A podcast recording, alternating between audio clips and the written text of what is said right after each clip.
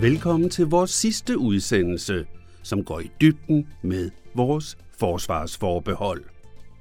I denne udsendelse ser vi på juraen. Det lyder måske kedeligt, men hæng på. Du vil opdage et rent hav af misinformationer, der har skyllet frem og tilbage i debatten. Du vil efter udsendelsen kende den lovgivning, du skal stemme om. Og det er da det mindste, man kan forlange. Man kan så også spørge sig selv, hvorfor mange af de ledende debattører ikke har gjort det samme, som du gør om lidt. Men det er en helt anden sag. Vi har taget turen til Aarhus Universitet for at finde en førende forsker til at hjælpe os med at udlægge og forstå lovteksten. Det gør han på engelsk. Men bare roligt, vi skal nok sørge for, at ingen bliver tabt. Omvendt sørger vi også for, at ingen kan beskylde os for at have fejloversat forskeren. Udsendelsen kommer her.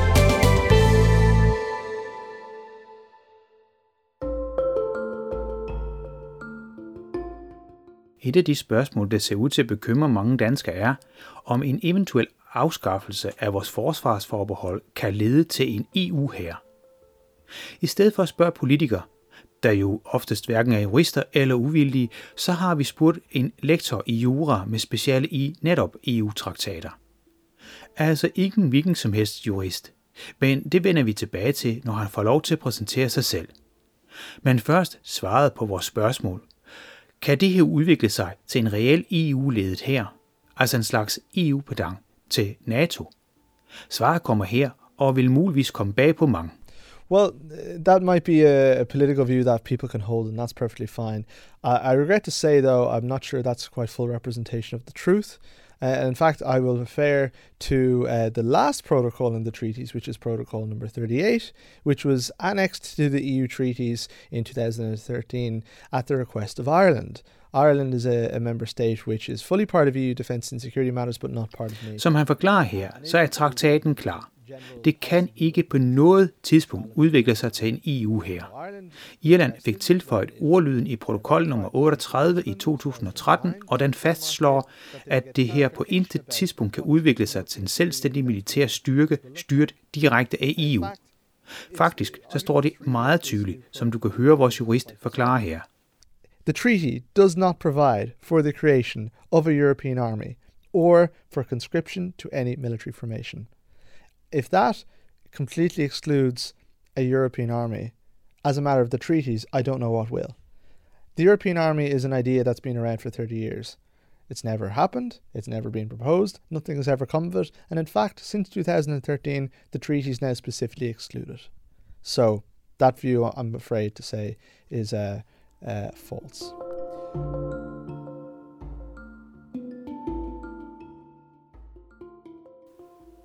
Som du netop har hørt, så fastslår ordlyden i traktaten meget klart, at det på intet tidspunkt kan lade sig gøre at oprette en reel EU her. Som vores jurist også siger, så hvis den her ordly ikke fastslår netop det, så ved han ikke, hvad gør. Så kan det jo godt undre, at det ikke er et billede i debatten, hvor især Dansk Folkeparti's Morten Messerschmidt har været bannerfører for, at det her netop kan lede til en slags europæisk pedang til NATO – Ja, DF's formand brugte den der ordlyden modpol i et læserindlæg. Men det er han vel ikke enig om at frygte, uanset ordlyden i traktaten. Kunne det måske skyldes en anden debat, nemlig frygten for, at EU kan snige sig til mere magt ved at fjerne landenes vetoret. Noget vil jeg have hørt som ønske ikke bare den nyvalgte franske præsident, men endda selve EU-bossen Ursula von der Leyen – Inden vi stiller ham det spørgsmål, må vi heller lade vores interviewperson dog præsentere sig selv. My name is Graham Butler. I'm an associate professor of law here at the Department of Law in Aarhus University. Graham Butler er altså ansat ved Aarhus Universitet som lektor, eller på engelsk associated professor. Han både forsker og underviser i blandt andet EU-traktater. Det er blandt netop den, vi skal stemme om den 1. juni. Men inden vi lader ham fortælle os, hvordan traktaterne egentlig hænger sammen, så vil vi stadig gerne vide, om det ikke kan blive en glidebane. Kan den her veto, vi ville få, hvis vi afskaffede vores forbehold, ikke blive taget fra os igen, så EU må så at sige kan skabe en EU her af bagvejen. Til det svarer ham Graham Butler. I, what, what I will say about this is that it is possible within the scope of the treaties to change some decisions on certain issues from unanimity to qualified majority.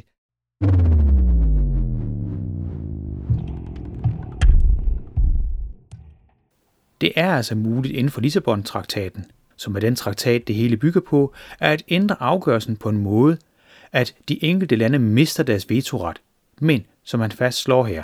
However, the treaties are also very clear in Article 31, subsection 4 TEU, that such a decision cannot be made in any way to decisions having security and defence implications. So, therefore, in any issue involving changes on uh, troops deployment or anything to that effect, it requires changing the treaties. To change the treaties, you need all member states to do it, and therefore Denmark also exercises a veto there. So, whilst some decisions can be made within the treaties to move to qualified majority, that has not happened with respect to security and defence issues because it cannot happen.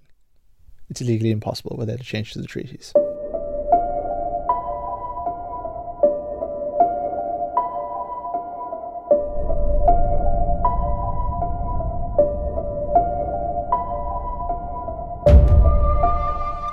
Så det her kan på ingen måde lade sig gøre. Det her kan ikke udvikle sig til en EU her, en pedang eller endda en modpol til NATO, som Morten Messerschmidt eller andre har påstået. Det samme fastslog jo også Per Lachmann i en tidligere udsendelse. Han er, som mange ved, et af de førende jurister, når det gælder de danske undtagelser.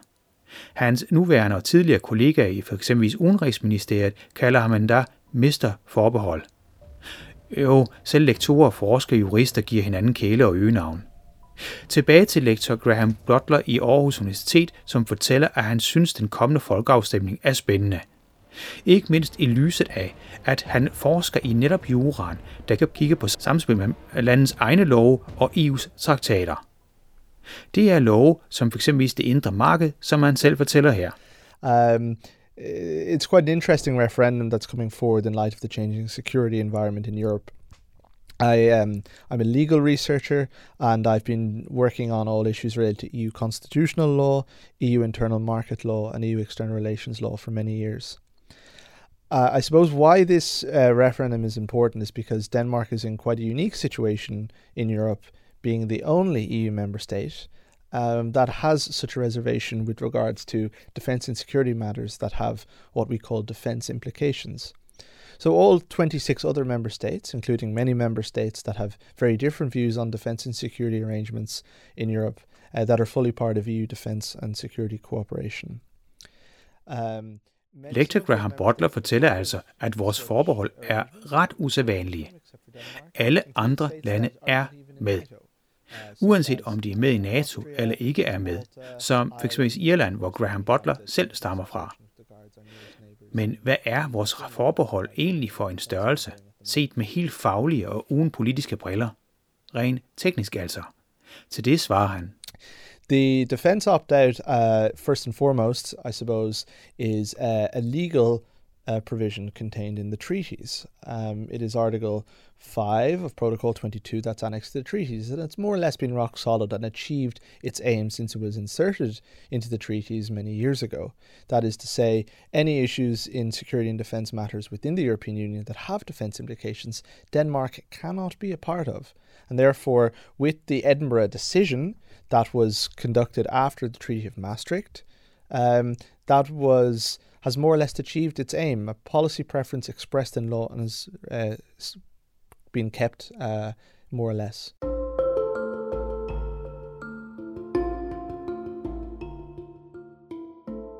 Vores undtagelse er altså baseret på artikel 5, protokol 22, som blev tilføjet traktaten og har fungeret helt efter hensigten siden den blev tilføjet. Det betyder, at alle emner, der er forsvarsrelaterede inden for EU, kan Danmark ikke deltage i. Sådan har det været siden den for Danmark så berømte Edinburgh-aftale, som danskerne stemte ja til i 1993.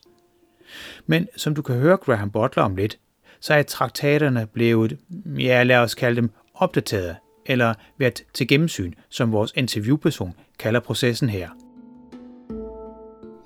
Now, every time the treaties have been revised over the last 25, 30 years, the protocol has had to be amended or the update has to be updated to reflect the broader changes within the treaties with regards to EU defense co- security and defense cooperation.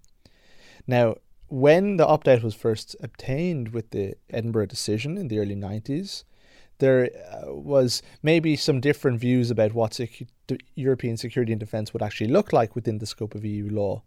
There was a lot of speculation at that time, but ultimately it's transpired that much security and defence cooperation has gone into a certain number of areas, which were where we are today. And those issues range from everything from sanctions, uh, issuing sanctions against third states and third parties that the EU and its member states take objection to. You only have to look at the recent developments uh, in Ukraine to see that. Um, you also have a lot of EU missions in third countries that are responsible for uh, peacekeeping and building up capacities of defense forces in third countries. Um, you see them of mainly being of a civilian nature, but there are also some military missions involved that are uh, dealing in hostile var- environments, much like um, uh, that we have in third states. And then uh, another element of EU security and defence cooperation in recent times has been what we called uh, the industrial basis of European security and defence. That is to say, a lot of ways in which uh, capacities with the armed forces are, are still uh, imported from third countries. In principle, the United States, you only have to look at the recent uh, or relatively recent purchasing of the new aircraft, fighter aircraft for the Danish Air Force, uh, which are going to be Lockheed Martin aircraft as opposed to a European based manufacturer. Uh, Europe and its member states have over time decided they're going to build up this industrial basis more broadly so that Europe can become more self reliant for its own security and defense issues. Som du har hørt Graham Butler uddybe, så har historien ikke stået stille siden 1993. Dengang vidste man ikke, eller var ikke enige om, hvordan et europæisk sikkerhedssamarbejde egentlig skulle se ud. Man skal huske på, at det var lige efter murens fald, og mange mente, at nu var tiden inde til at lægge alle våbne på hylden og endda nedlægge NATO. Men som det ifølge vores interviewperson fra Aarhus Universitet har vist sig, så har det europæiske sikkerhedssamarbejde udviklet sig i bestemte retninger. Områder tæller alt for sanktioner imod andre stater. Netop her kommer Ukrainekrigen ind, hvor man har nedlagt hårde sanktioner over Rusland. Men der er også missioner, som løser fredsbevarende opgaver. Nogle af dem er militære operationer, men mest af missionerne er altså såkaldt civile opgaver. Endnu et område, der hører til under EU's instans, som vi har så valgt at stå udenfor, er det industrielle område. Sagen er nemlig, at meget af det isenkram, vi indkøber, og i øvrigt skal indkøbe rigtig meget af i fremtiden, stammer fra lande uden for EU, navnligt USA. Ideen er her, både fælles indkøb og udvikling af egne fly og anden krigsmateriel. Men tilbage til selve traktaten, som vi har så stod udenfor. Her gælder der nemlig særlige regler, der er noget anderledes end den normale EU-lovprocedure. En procedure, der sikrer, at det kun er de enkelte lande, der bestemmer, og hvor alle lande har vetoret. Graham Butler forklarer. Now, on the opt-out that applies here, uh, one of the special things about the EU treaties is that it normally involves a legislative procedure. That means a commission proposing a law, and then the European Parliament and the European and the Council of the European Union, which is to say the member states, uh, deciding on the content of that proposal and amending it accordingly and ultimately adopting it. This is a regular process lawmaking like you see in any other member state.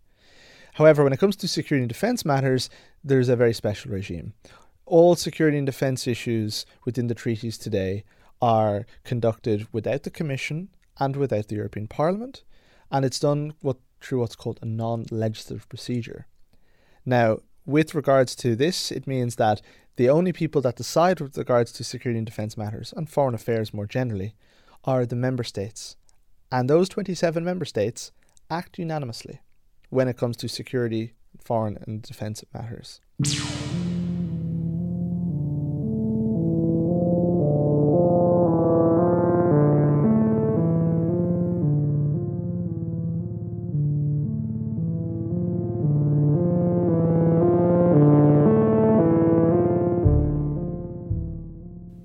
Du kan høre, så er det reelt set en klub af EU-lande, der mødes, og hvor både EU-kommissionen og EU-parlamentet ikke har det store skulle have sagt.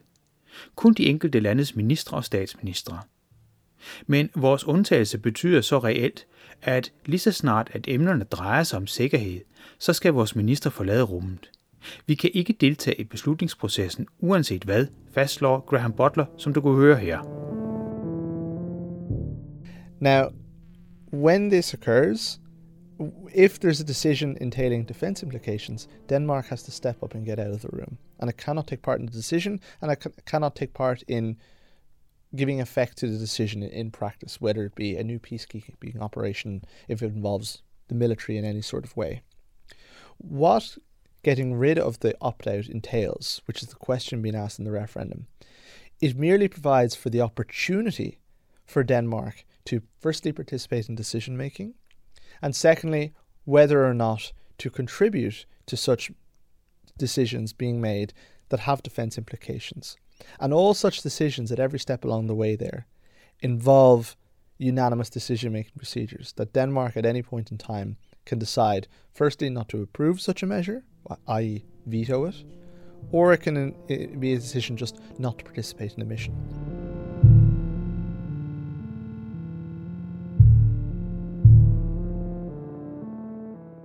Som du altså kunne høre forskeren fortælle, så vil en afskaffelse af forbeholden betyde, at Danmark kan deltage i beslutningerne. Enten ved at vælge at deltage, eller ikke selv deltage i kommende missioner. Danmark vil også få en vetoret, og vil kunne sende et forslag hen, hvor peberet gror. Og som du allerede har hørt, så kan den vetoret ikke fjernes eller udvandes på nogen måder. Men hvad er det for missioner EU egentlig har? Til det svarer Graham Butler.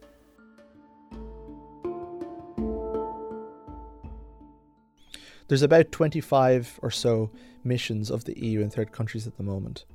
Uh, in, I mean, there's two in Somalia, one of which is train upskilling the Somali uh, armed forces, and the second one is building up the Coast Guard, the mission called EU Cap Somalia.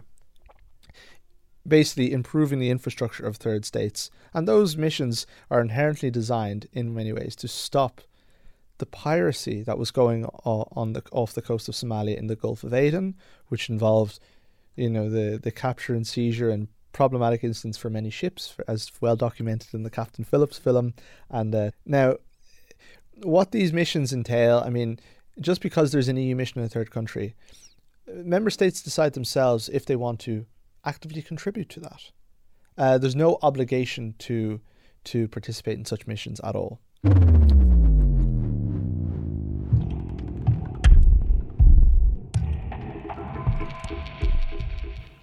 Som du kunne høre, så har EU altså 25 missioner i gang, som Danmark ikke kan deltage i, hvoraf flere af dem prøver at forhindre pirateri i Somalia, som ofte har ramt danske skibe. Også meget oftere end de fleste lytter nok er klar over, da gisseltagning ifølge en lang række artikler i Søfartens egne magasiner og nyhedsbreve oftest bliver holdt hemmelige af rædderierne. Og endnu en gang understreger lektoren altså, at landene altid kan sige nej, både til at missionerne bliver til noget, eller at landene selv vil bidrage. Men der er en ting, der undrer mig. You said that Denmark has to step outside of the room. However, Jeg bliver nødt til at spørge Graham Butler, hvordan hans påstand om, at Danmark skal forlade rummet passer sammen med vores tidligere forsvarsminister Trine Bremsen, der jo fastslog, at hun ikke mente, at hun blev sendt uden for rummet. Ja, hun fik endda lov til at ytre sine meninger på Danmarks vegne. Hans svar bliver en lille smule teknisk, men lyt godt efter. Der er nemlig et nøgleord her, og det er, når det gælder lov. So there's a distinction to be made in legal terms between foreign security and defense decisions and foreign security and defense decisions entailing defense implications.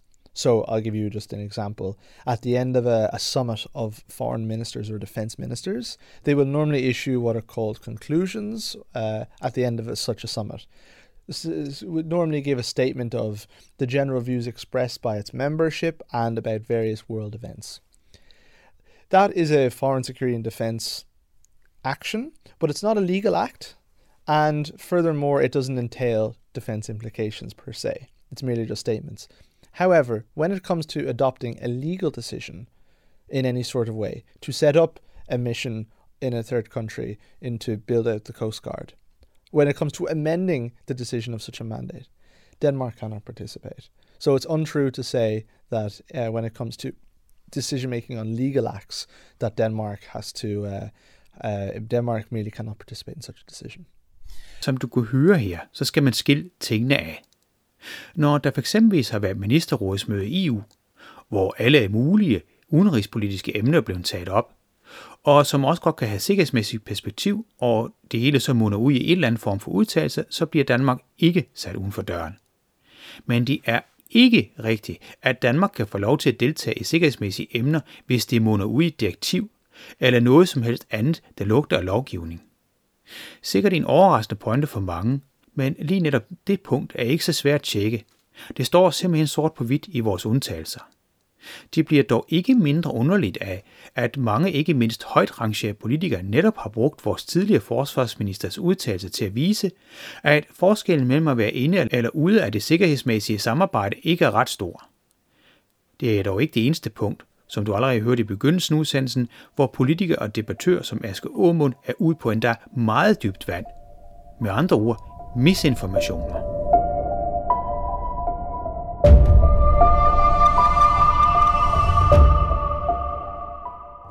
Jeg spørger Graham Butler, der jo stammer fra Irland, hvad han synes om den danske debat. Hvad undrer ham? Svaret kommer her. uh, uh? Following the debate, I mean, we're, we're no stranger to referendums in, in Den- here in Denmark or in Ireland, where I originally came from. And what I think is quite unusual in, in, in, in the referendum sense of things is that in order to get rid of the opt out, it, all that EU treaties require is that if you were to get rid of it, you have to do it according to your own constitutional provisions. And uh, uh, the way that's interpreted in, law, according to Danish public law, uh, um, is that it actually does not require a referendum to change this position. If it, if the government of today decided for whatever reason it was going to notify us get rid of the opt out, it would be within every legal right to do so, even if maybe that might be not what the, the political establishment broadly speaking wants. Han undrer sig altså over den måde lovgivningen er skruet sammen, så behøvede man dels ikke sende forsvarsforbeholdet til afstemning, men også at Folketinget faktisk ikke behøver at rette sig efter udfald af folkeafstemningen. Så den her afstemning er altså kun vejledende. Flere af de undtagelser, der oprindeligt var en del af Edinburgh-aftalen, er blevet ophævet uden en folkeafstemning, deriblandt EU-borgers undtagelsen. Et blik på det danske pas beviser jo, at vi er blevet borgere i den europæiske union. Det står med store typer på alle danske pas. Så fortæller han om en efterhånden ret kendt DIS-rapport, han var med til at skrive. Rapporten belyste netop, hvad konsekvenserne har været, og hvad de ville blive fremover, hvis forbeholdene fortsætter. Han husker, at politikerne dengang ikke var glade for konklusionerne, da rapporten udkom. Men nu bruger politikerne på begge sider af fløjene netop selv samme rapport. Et hurtigt kig de seneste artikler og Facebook-opslag giver en idé om, hvad han taler om. Men også vi er selv stødt på samme ejendomlige brug af rapporten. Mens Rina Ronja Kari i en tidligere udsendelse netop henviste til rapportens konklusioner om, at forbeholdene ikke har betydet det helt store indtil nu for den danske sikkerhed, så har politikerne på ja-siden ofte henvist til samme rapport. I hovedkonklusionen står der nemlig også, at forbeholdene vil få en stigende betydning i fremtiden. Med andre ord bruger debattørerne altså netop de dele, de kan bruge, og undlader at nævne de dele, der taler imod deres egne holdninger. Det lyder måske ikke så slemt, men det er jo realiteten tæt på at lyve. Uanset hvad, så er det ikke ligefrem definitionen på en god og super debat – det bringer os tilbage til Graham Butler fra Aarhus Universitet, som sagtens kan huske debatten, da vi skulle stemme om retsforbeholdene i 2015. Han siger om debatten nu og dengang. Uh, having a debate about these issues is good, but regrettably, we're seeing some of the same mistakes in the way the opt out is being portrayed in the broader media arising. You only have to look at the Retsforbehold referendum that we had about uh, five to seven years ago. I mean, the debate there, um, uh, unfortunately, w- w- was at quite a low level in terms of what it actually meant. Um, and we're seeing some of the say same rhetoric being coughed up that this is a a, a slippery slope. We don't know what we're voting for. Actually, no. It's this this referendum is a much more simple one compared to the rest of Restvorbehalt, which is another issue altogether. Uh, the the all the updates are different according to the EU law. This referendum is just about one thing, and therefore, um, I would like to think that in the w- days and weeks now leading up to the referendum, that uh, people can vote whatever way they want to vote with full knowledge of what the what the ramifications of such a decision, yes or no, actually mean.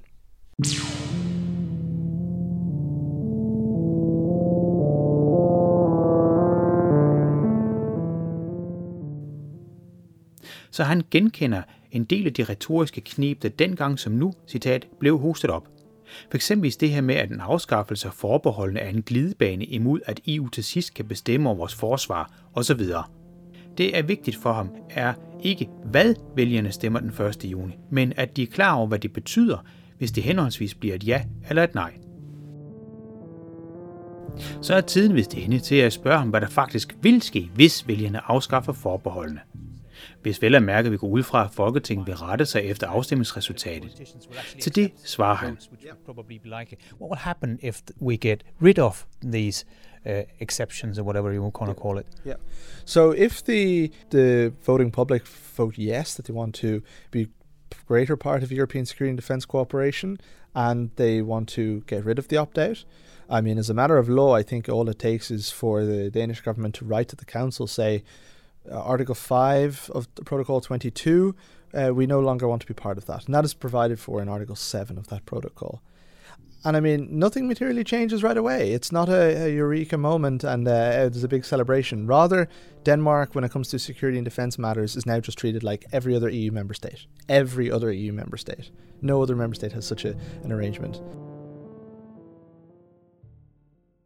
Som han forklarer her, så skal Folketinget eller regeringen egentlig bare skrive til EU's ministerråd og sige, at vi ikke længere vil være en del af vores forbehold. Så sker der egentlig ikke noget stort fra den ene dag til den anden. Men Danmark kan nu deltage på lige fod som alle andre EU-lande. Og han understreger, alle andre EU-lande. Der er ingen andre, der har den undtagelse. Heller ikke de mange lande, der er kritiske over for EU-samarbejdet. Og han fortsætter. So therefore, uh, within the council, I mean, the Danish viewpoints can be taken a little bit more seriously. I when in our in our work that we did for the DEACE report, one of the things that we found out, which was uh, a more uh, social sciences point rather than a legal point, was that because of the existence of the opt out, even if it's not uh, invoked per se all the time or never has to apply because a decision isn't made involving defense implications, there's a broader chilling effect that it has, right? So the representative of the Danish government sitting in the council working group on a very particular niche issue, uh, they can't speak up because other member states will say, "Yeah, yeah, yeah," but when it comes to actually deciding upon it, you guys can't take part. So in the, so so it's getting rid of the opt out is influence buying. Furthermore, I mean security and defense matters now entailing defense implications. Denmark cannot veto it. There's no Danish veto with regards to security and defense cooperation at the moment. Voting for yes actually gives Denmark a veto right in security and defense arrangements.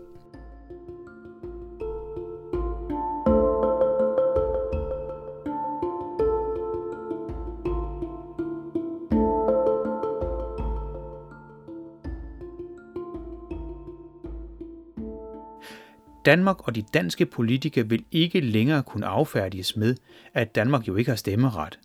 Derudover vil vi så fremover også have en vetoret vi kan altså gravlægge en plan, som andre EU-lande har foreslået, hvis vi synes, den er forkert. Men hvad med et nej? Hvad nu, hvis vi siger nej? Hvad sker der så? Svaret giver næsten sig selv, men her giver vi for en sidste gang ord tilbage til Graham Butler, der netop er forsker i EU-traktater og deres betydninger for Danmark. If the Danish public vote no, we have the status quo. No, nothing changes whatsoever. The opt-out stays as it is. Um, and assuming the Danish government won't uh, choose to disregard the result of the referendum.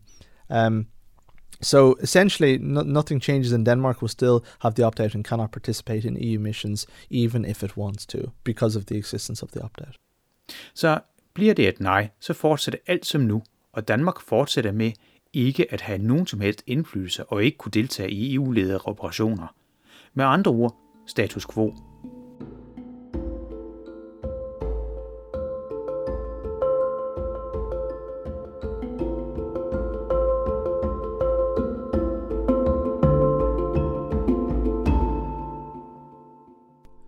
Har her hørt Graham Butler fra Aarhus Universitet udlægge og forklare den tekst, vi reelt skal stemme om. Journalisten, han hedder Jan Simmen, mens det var Radio MB, der sammen med den elektroniske folkeoplysning er producenten. Det var så den sidste udsendelse i en udsendelsesrække på fire, hvor vi har kigget på vores forsvarsforbehold med forskellige vinkler.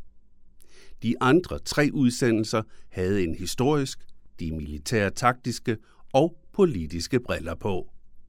Dem kan du også høre på vores hjemmeside, som hedder radiomb.dk-eu. Den tager vi lige igen. Det var radiomb.dk-eu, hvor du naturligvis også kan genhøre udsendelsen, du netop har hørt. Du kan også finde udsendelsesrække på alle de kendte podcastplatforme eller vores Facebook-side. Her skal du søge på e-folkeoplysning, altså den elektroniske folkeoplysning. På netop vores Facebook-side vil vi også gerne høre fra dig. Hvad mener du? Ændrer det noget for dig, at du nu ved, at det ikke kan udvikle sig til nogen EU her? Hvad har du tænkt dig at stemme? Og især hvorfor? Klik ind på den elektroniske folkeoplysning og diskutere. Det var alt for denne gang.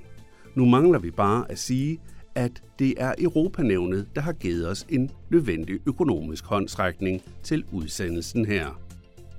Mit navn det er Kim Matar Bundgaard, og jeg siger mange tak, fordi du lyttede med, og på genhør næste gang.